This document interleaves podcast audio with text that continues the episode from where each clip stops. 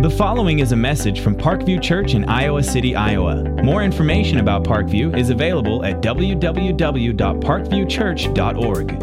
Well, good morning. Boy, that is that is so true. You know, life is filled with a lot of trials and a lot of tribulations, and things will hit us in ways that uh, sometimes we're we're pretty shocked the truth of the matter is, for many of us, or for some of us anyway, when we come to know Christ, we think, well, our lives now will look very different. I've put my faith in Jesus, and faith in Jesus means that life will no longer have these struggles. Life will no longer have those problems. Uh, life will be very different. And we tend to look at God much like the novelist Alison Lurie, and we tend to want to look at our lives like most of her characters. Uh, she's a novelist from Chicago she wrote, I want them all to have happy endings, although I realize that this isn't true to life, but I get attached to my characters and I really don't want to do them in.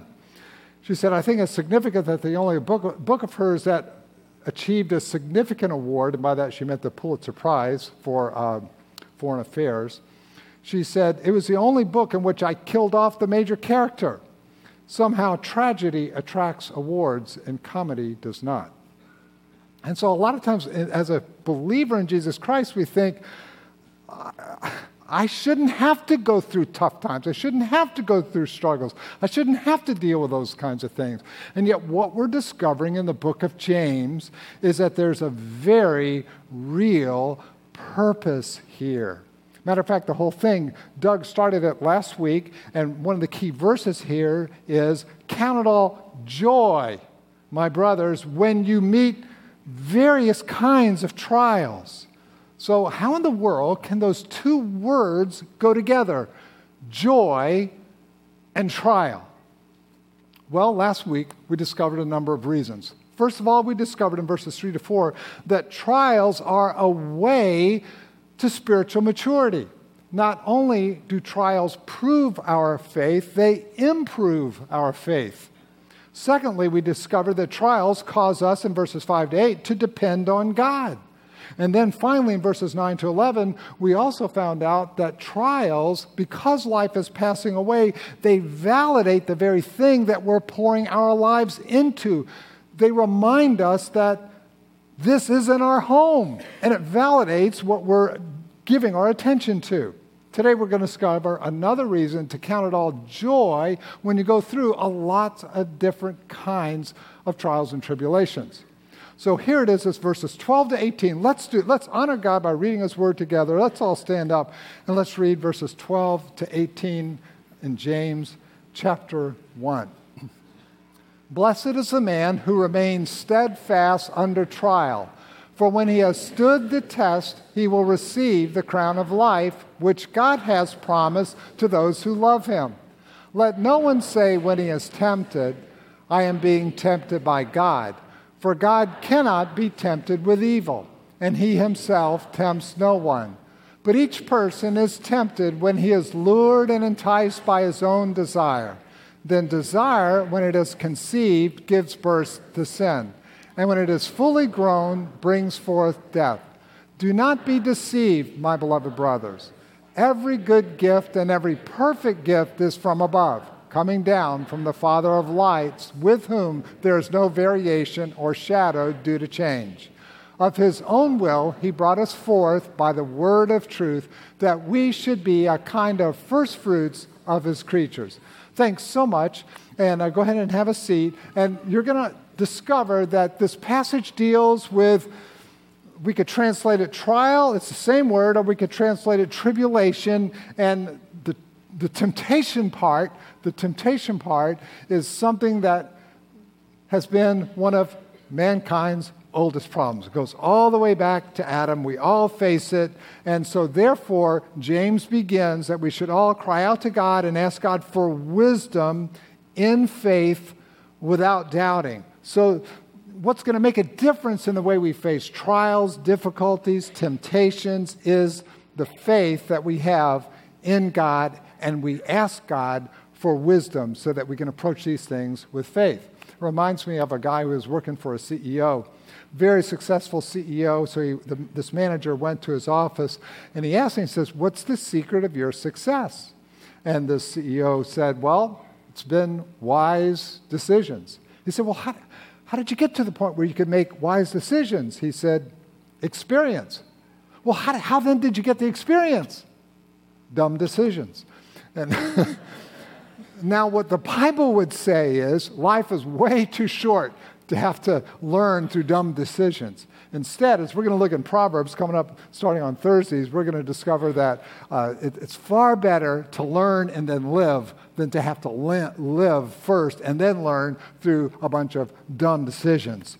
So we need, by faith, to come to God and ask for His wisdom to approach these trials or tribulations in life. Now, when we read the passage, you're going to see that word translated trials. You're going to see the same word translated temptation. It's one word. Peirasmos is the word. And even though the word is exactly the same, the translator will look at the context and they will, dis- they will determine where is the authorship of this trial or temptation and what is the intended effect. Once they understand the intended effect, then they'll pick the appropriate word. For example, they'll use the word trial most of the time if it's something that is either designed by or allowed by God to cause us and to help us to grow. For example, 1 Corinthians chapter 10 verse 13. On the other hand, a translator will pick the word temptation for the very same word if it's designed by an outside force like uh, our flesh, the world, the devil, to cause us to drive us away from God. So that's the choice of these two words. They're both events in life. God can use either one of these events in life. Now, obviously, He's not the author of the temptation, the one who would choose to drive us away. He would allow or design uh, trials of various kinds, however, to cause us to grow to maturity, to draw us to Him, to help us depend on Him. So I think that's going to help you in the long run as you read through the New Testament and you'll see these words and you'll wonder, well, I'm not sure how it all adds up. That's how it adds up, okay? Blessed is the man who remains steadfast or who perseveres under, here it could either be under a trial or under temptation. For when that person has stood the test, he will receive the crown of life, which God has promised to those who love him. So notice what he says. He says, Blessed, Makarios, happy. Happy is the man who, when they approach these situations in life that it could either drive you to God or away from God, you withstand the test, you're the one who will receive the, and it's a genitive case, the crown, which is life itself. So James starts by saying, Consider it joy when you face these things. Here he says, Happy is the person who faces these things. When you are the one, when you approach it correctly, you will receive the very crown, which is life itself. The thief comes to steal, to kill, and destroy, Jesus said. But I have come that you might have, same thing, this life, this crown which is life, and the joy and the happiness that comes along with it. Now, and I know when people read John 10 10, I've come that you might have life, have it to the full, we tend to want to interpret that through the lens of Alison uh, Lurie. We go, oh, Alison Lurie, just like her characters, that means God doesn't want me to struggle. God doesn't want me to go through a hard time. God doesn't want me, like Stephanie, to have a heart condition. God doesn't want me to ever get sick. God doesn't want me to ever, you know, etc. And that's just not true. It's just not true. So the question is then, this passage tells us, how can I win? How can I get through and experience this joy and experience this happiness, the, receive the crown of life when I go through these things in life that could be called trials or temptations. How can I do it? How can I win there? That's what this passage is all about. So we're going to discover how can I win when I face these things to enjoy the crown of life, happiness, joy, and therefore, how must I deal with this whole topic of temptation? This passage answer, answers uh, those questions, which is absolutely awesome. Number one, real quickly, you better, have be, you better be realistic about it. Let no one say when he is tempted. I'm being tempted by God, for God can't be tempted with evil. So, in that case, ac- accurate translation of that word, he himself, he's, he's not going to come up with anything to drive you away from himself. Okay? But he's saying, let no one say when he is. He's saying, it's going to happen. It will happen. To every single person, this is going to happen. This, isn't an, this is not an Alison Lurie no- novel. He is out to do you in. Okay? I remember when I, was, when I first graduated from Dallas Theological Seminary, I finally found one church in the entire United States that wanted me to come. So I went.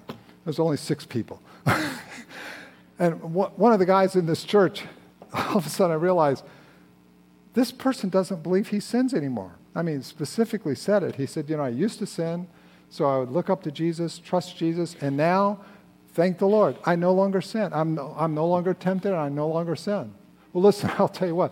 I, I was raised in the bayous of Louisiana, and there's a guy down there by the name of Boudreaux. Boudreaux put it this way. He said, That's what you get when you cross an alligator with an abalone. That's a crock of. No, that's what, that's what that is. That's a crock of baloney. Let me just tell you, uh, you are gonna you are gonna be tempted, but the truth of the matter is, as you're tempted, in either way, either tested or tempted, in either way, God can use this in your life to help you to grow. Doug covered that in verses 3 to 5 in James chapter 1. It's going to help you grow to maturity in those areas. And as you grow to maturity, as you're tested, as you're tempted, uh, you are going to be changed. And perhaps in some areas, that temptation won't remain as strong as it once was. It won't have the same grip on your life that it once did in certain areas. And that's true. Otherwise, James 1, 3 to 5 isn't true. Otherwise, you get to 2 Corinthians chapter 3, where Paul says, We're all with unveiled face beholding the glory of the Lord. We're being transformed into the same image from one degree of glory to another. This comes from the Lord who's the Spirit. So as you grow in Christ, you're transformed. The whole purpose is for us to grow, to depend on God more, to be transformed more and more to his image. But at the same time, don't ever get to where that person was. Because the Bible clearly warns us. Therefore, let everyone who thinks he stands, you had better take heed, lest you will fall. One of my favorite stories from Dallas Seminary was one, one of my, Stan Toussaint, one of my favorite profs, would tell the story when he was just a student years ago. The founder of Dallas Seminary, Lewis Sperry Chafer, stood up as an older man in front of the entire student body of Dallas Seminary and he, he prayed. He said, Oh God, please spare me from being a dirty old man. And that's what he was doing. Let anyone who thinks he stands, you take heed lest you fall. That's exactly what happened to Peter in the boat in Matthew chapter 14 with all the winds and the waves. Uh, he, the second he took his eyes off of Jesus, down he went. So, yes, you will get stronger. Yes, there are going to be a lot of areas in your life that you're no longer going to feel that intense pull that you felt as a new Christian. But don't for one second think, oh, Got that one conquered, lest you fall. So the biblical injunction is you had better be on guard. So Peter would say, You don't be surprised by these fiery trials that come upon you to test you like it's something strange. Or he says later in chapter 5, you had better be sober minded, be watchful. Don't be filled with arrogance and pride. Your adversary, the devil, I mean, we have an enemy. There's a devil, anyway, who, who will want to drive you away from God, devour you. So, God does provide the way of escape. No temptation has overtaken you or seized you, except what is, underscore that word, common to man, to mankind. God, He's faithful. He's not going to let you be tempted beyond what you can bear. When you're tempted, He's going to provide a way out so that you can endure that. In that case, you could think of the, the word test. Okay? If it's something to drive you away from God, He's going to want you to flee. if it's something where he's using that to develop you to become more like him, it will to help you endure through the test. Okay? Um, but it's common to mankind. So don't be shocked by it. Uh, don't be surprised. Uh, don't try and hide. Be realistic. Admit it. Admit it. It's not a sin to go through trials, hard times, or temptation. We don't have a high priest who's unable to sympathize with our weaknesses, but one who, in every respect, has been tempted as we are, yet without sin. So it's not a sin uh, to be tempted, it is a sin to give in to it. So let me ask you, why in the world would the devil want to derail us? I'll tell you, the answer is real simple. Do you think for one second the devil wants you to experience joy in the midst of the difficulties of life? Do you think for one second that the devil would want you to experience happiness in the midst of trials, difficulties, heartaches of life? Absolutely not. Because you know what happens? If all of a sudden it derails us and we lose our joy, we lose our happiness, we lose our commitment, we lose our influence, what happens to our mission? Love God, love others, serve the world. What happens to our mission?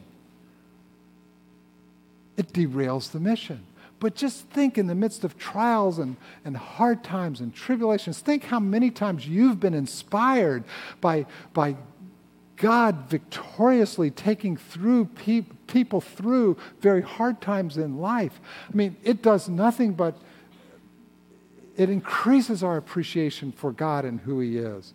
All it does is draw us to others and gives us a greater opportunity uh, to serve the world. So be realistic. Secondly, you be responsible. Uh, you accept that responsibility. Don't blame other people. We see that. Let no one say when he is tempted, I'm being tempted by God. God can't be tempted with evil, and he himself tempts no one. You don't blame other people. You know, I know I've said it before. The way you spell blame, be lame. That's how. That's what blame is. Being lame you know, I was going through this text and it hit me because, you know, with my, my son going through school now, it sort of reminding me of all this. And I was thinking back 40 years ago when I was going through school, and I never had a great relationship with my father. Uh, some of you have heard the story, but it hit me this past week. And I remember uh, getting Cheryl up early in the morning and sitting down on the bed, bringing her coffee, sitting down on the bed next to her. And, and the whole thing, and going through this passage and thinking about all this, you know, I, I said, Cheryl, you know, I've never forgiven my dad for this. I am, I'm blaming my dad for something.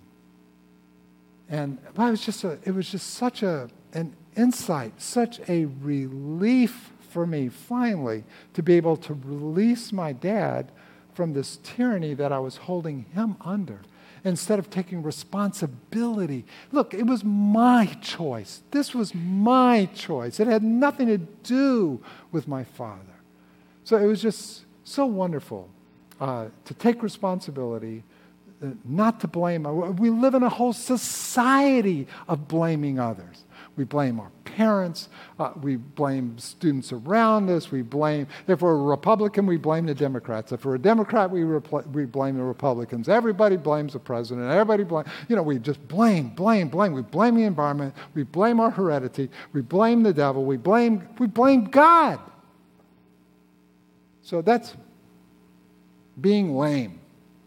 It's just a symptom of immaturity. So take responsibility. Quit, quit doing what Will Rogers used to say. Will Rogers used to say American history could be summarized by two great movements the passing of the buffalo and the passing of the buck.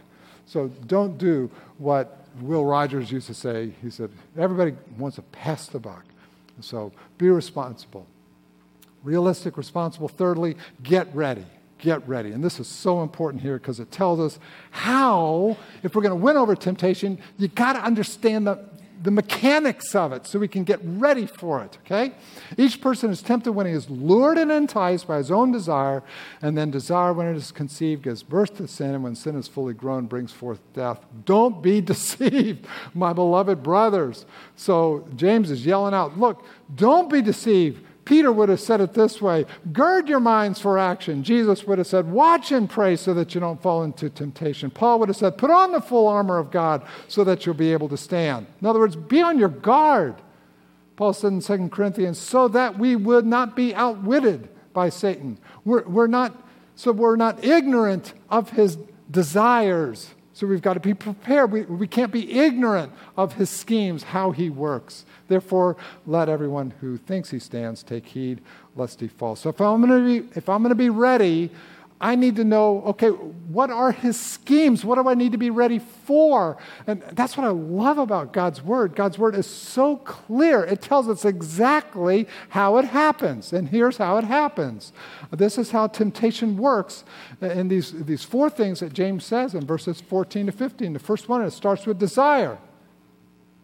Each person is tempted when he is lured and enticed by his own lusts. So it begins with desire, it's an inside job. Now, listen, most desires are very normal. Most desires are created by God to bring Him glory. They're appropriate, they're holy, they're good, they're normal, and you can't live without them. Let me ask you is it a normal desire to drink? of course. If you don't drink, you die. It's a normal desire to eat, it's a normal desire to sleep. It's a normal desire to love and to have friends. It's a normal desire to want to provide for your family. It's a normal desire we find in Ecclesiastes to invest for the future, to diversify. All these are very normal desires. It's a normal desire to reproduce sexual desires. They're, what we find out in James, they're good and perfect gifts that come from above, coming down from the Father of lights. But any of these desires, if they get pushed to the point where they become out of the boundary of what God designed and out of control, all of a sudden we discover that they become very destructive.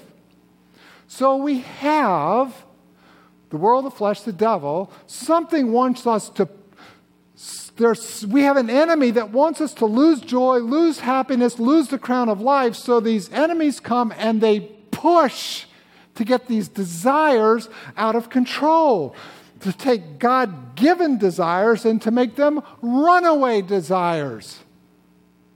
So instead of the desire to, to drink, you know, it's now it's to get drunk, or instead of the desire to eat, it's the desire to, you know, just way, way overindulge. Instead of the desire to make money to take care of my family, now it's the love. The love of money becomes the root of all evil, etc. So it, it, it, becomes just like that. So temptation is taking a very legitimate desire, a God given legitimate desire, and accelerating it to the point where it's totally out of control and fulfilling, fulfilling it in the wrong way and at the wrong time. It's, he distorts both time and target. John Owen, I, brilliant guy, 1600s. Um, Oxford University. Written, geez, tons of stuff. He's written Mortification of Sin is one good book. Another good book that's actually been retranslated by Justin Taylor from, from Bethlehem Baptist Church on uh, the consequences of sin and temptation, really good book. Basically, John Owen says this it's the confluence uh, of these two forces, the two forces of, let's just call it fear and attraction. And by fear, it would be the confluence of there's the truth of the Word of God and the fear of God, and then alongside comes attraction. So he says, what happens is if you take, if you diminish the truth and the fear of God, and all that there's left is attraction, it will become, no matter what sphere you want to talk about, it'll become a fatal attraction. So we have desire then we have deception. He is then lured or It's a hunter's term. He uses a hunter's term, a hunterman's term, and a fisherman's term. He's lured, snared, or enticed. That's a fisherman's t- term um, to pull us away. In other words, if you want to catch a particular kind of fish, you've got to use a particular kind of bait. And so all I'm saying is we're all different fish. So he's going to use in all of our lives something very different. And what's going to entice me is going to be very different from what's going to entice you.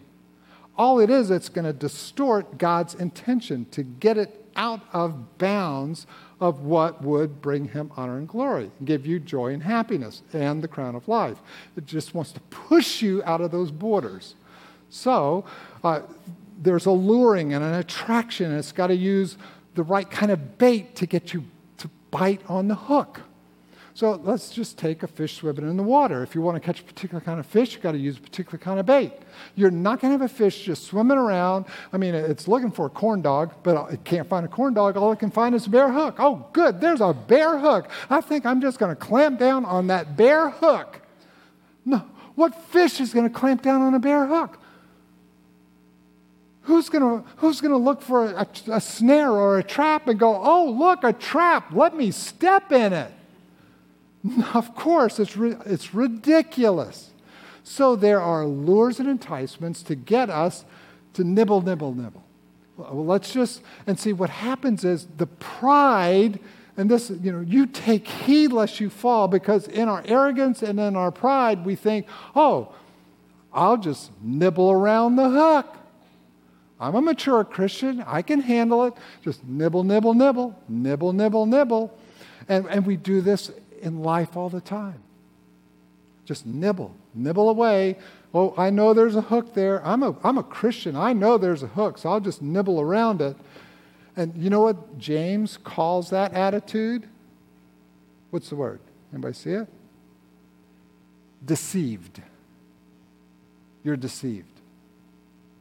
If you think you can play around the hook, you're deceived. So take it. Temptation always looks better than it really is. It will deceive you. There's a hook there. Number three, desire, deception. Number three, disobedience. Then desire, when it is conceived, gives birth to sin. Can I give you three? I'm going to give you three different words because I think you'll be able to remember it really, really easily. Here they are attention, attitude, action. That's it. Attention, attitude, action. Anywhere you find somebody falling, anywhere in the Bible, you see attention, attitude, action. If you were to turn, say, for example, to 2 Samuel chapter 11 with David and Bathsheba, Attention, he saw her. Attitude, he sent and inquired about her. Action, he took her. Attention, attitude, action. You see that everywhere, those three things. So, or you could put it this way what you flirt with, you will fall for. Flirt. I'm just I'm not just saying look, I'm just saying flirt goes from attention to attitude. Fall is the action. What you flirt with, you will fall for. Now, let's, wives, if you're sitting next to your husband, you might want to say to your husband, or who you flirt with, you will fall for. It's either what or who. Could be a, could be a what could be a who. Who you flirt with, you will fall for. So I want you to do me a favor. I want you to turn to the person next to you. Hopefully, if you're married, turn to your spouse, okay? and I want you to tell that person, I want them to tell it back to you. Who or what you flirt with, you will fall. Right now, tell them. Turn to them and tell them.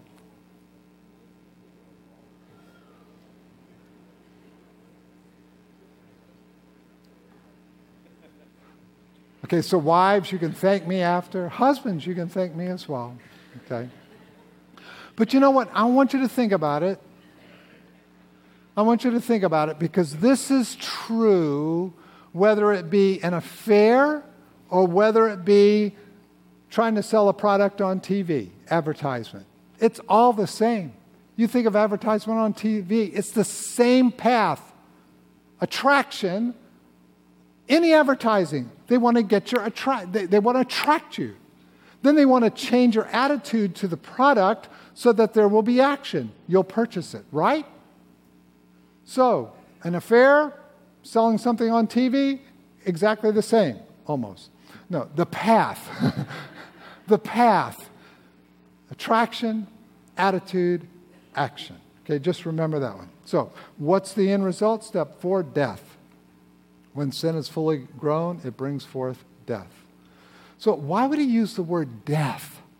It's because he's relating it to the very opposite of God's design for us, which is the crown of life.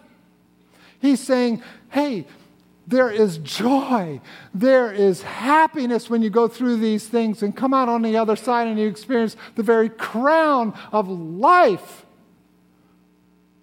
But if you don't follow that path and get pushed the other direction, the end result is the very opposite of joy and happiness and the crown of life. It's, it's death. And then what happens to the mission? Loving God, loving others, and serving the world. Fourthly, so there's be realistic, be responsible, get ready, understand how it works, and then refocus. This is so important for us. Get refocused. Because every good gift, every perfect gift is from above, coming down from the Father of lights, with whom there's no variation or shadow due to change. Um, if temptation begins with our inner thoughts, then that's where it's going to begin its change. So, the key to overcoming temptation is to allow that Holy Spirit to refocus our thoughts, change our attention, shift our mind, or as Paul would say in Philippians chapter 4, look, change your mind. Whatever, you start thinking about whatever is true and honorable and just and pure and lovely, commendable, excellent, praise. That's where you put your thinking. That's where you put it. In other words, put your mind on the very goodness of God. You know, this is the day that the Lord has made. I will rejoice and be glad in it. I will bless the Lord at all times. His praise will continually be in my mouth. I can do all things through Christ who strengthens me. So refocus. Don't just sit there trying to argue with the devil and seeing how, in a deceived way, seeing how close you can get to the hook. If the devil calls, drop the receiver. Be like Joseph. Run. Take off running. Get away. If you don't want to get stung, get away from the hive. This last week or two weeks ago, I was mowing the grass, and all of a sudden I got in the back, back area I was mowing, and I just was swarmed by yellow jackets. I got stung in the head, stung on the hands, and man, I ran from that hive. The hole in the ground was, was probably four or five inches across. Uh, you don't want to get stung, you get away from the hive. Or, as uh, Paul would say, bad company corrupts good character. So change the channel, get out of the movie, change jobs, change the carpool, get, in, get into the word, get into prayer, get into worship, get into community, get into accountability. And then the last one, after you refocus, be reborn of his own will. He brought us forth by the word of truth that we should be a kind of first fruits of his creatures. And so let me just summarize it by saying, look, I'll really summarize. Let me just really summarize it and say, you'll never be able to say no to temptation until you say yes to God. I'll say that one more time. You'll never be able to get through the trials and tribulations of life because life isn't like Alison Lurie's novels. They're not fairy tales. You'll never be able to get through trials. You'll never be able to get through temptations until you say yes to God. So if you are here and if you've never taken that step of putting your faith, your trust in Jesus, I beg you. If you need to find out more information, please find out more information. I'll be up here, some others, uh, maybe if you're on staff or an elder, or maybe if you're on a leadership team. Uh, if you can help answer these questions for anybody, please be available. We have the community, we have the connection counter out there. Ask somebody. Don't leave until you know how you can get connected to God. I'd love to help you. Others on staff would love to help you uh, do this. Secondly, if you are a believer, please understand there are going to be trials, there are going to be temptations. You're going to need help getting through them. That's why we have God's Word. First of all, just identify what area are you most vulnerable to. I mean, for you, it, it might look very different than it will look in somebody else's life. I thought of one illustration I heard somebody, somebody had called me. You know, we, we've had a lot of fluctuation in the stock market lately, right? And uh, so somebody called me. They were all upset. You know, hey, Charles Schwab, uh, sell everything, buy gold. You know, I'm thinking, how dumb. You know, I mean, honest truth, when you think about it, when you really think about it, does, does God want us to invest for our family? Absolutely. Does he say be diversified? Absolutely. Ecclesiastes 11.2. Uh, diversify seven, eight different ways because you know not what calamity will come upon the earth. So get diversified. So something happens. Everybody panics. And, uh, you know, you, have to understand how, how deceived we are as, as character. Our wisdom is flawed. Our motivation is impure. Emotions are, impo- are, are powerful. Uh, vision is limited. So we need help. We need help. Whether it's a sexual temptation, whether it's a financial temptation, whether it be uh, food, uh, what, whatever it might be, we need help. So admit it to God and admit it to others. Folks, this is the beauty of being involved in, in some kind of group. I mean, we're really trying to get people connected in community, in community groups. This is, this is where you can articulate this. This is where you can have people pray for you. Admit it to God, admit it to others, uh, admit it to, to yourself, um, and then refocus. Refocus on the Lord. Refocus on His truth. Refocus on His love for you. Refocus on His forgiveness for you and the power of the gospel. Speak the gospel into your life. How the gospel can forgive you and cleanse you, cleanse you of all unrighteousness, give you a fresh, fresh start, give you that crown of life, give you back the joy, give you back the happiness that He wants you to have. And then the payoff is here it is Blessed is the man who remains steadfast under trial, for when he has stood the test, either way, either the test or the temptation, he will receive the crown which is life itself, which God has promised to those who love him. Well, you've got a lot to review. You've got your notes there. Boy, take it to your community group. I mean, it would be a great discussion to go through this. Let's all stand up. We'll close with prayer.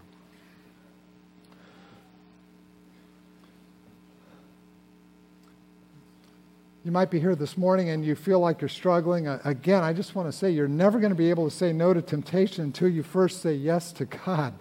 So if you're here and if you've never put your faith, your trust in Jesus, this very second you could do that. You could just say, Jesus, I understand that you died on a cross for me to pay for my sin, to forgive my sin, to cleanse me of all unrighteousness, to give me a fresh start. God, that's what I want. And there are other people who are here who would love to talk to you just take a moment before you leave, before you flee, and, and talk to somebody about your personal relationship with God. And then, and then secondly, you might be here and you're a believer struggling with something. Uh, I, I just pray for you that this passage would, would give you wonderful steps to sanctification. I pray uh, that, that you would begin to identify and admit it, admit it to God, admit it to others, and then to refocus on uh, your gospel, on your grace, on your mercy, on your forgiveness, on your cleansing. Thank you for that. And uh, we just ask God that uh, you would help us this week uh, to live in a way that would reflect our love for you, that would be loving to others, and ultimately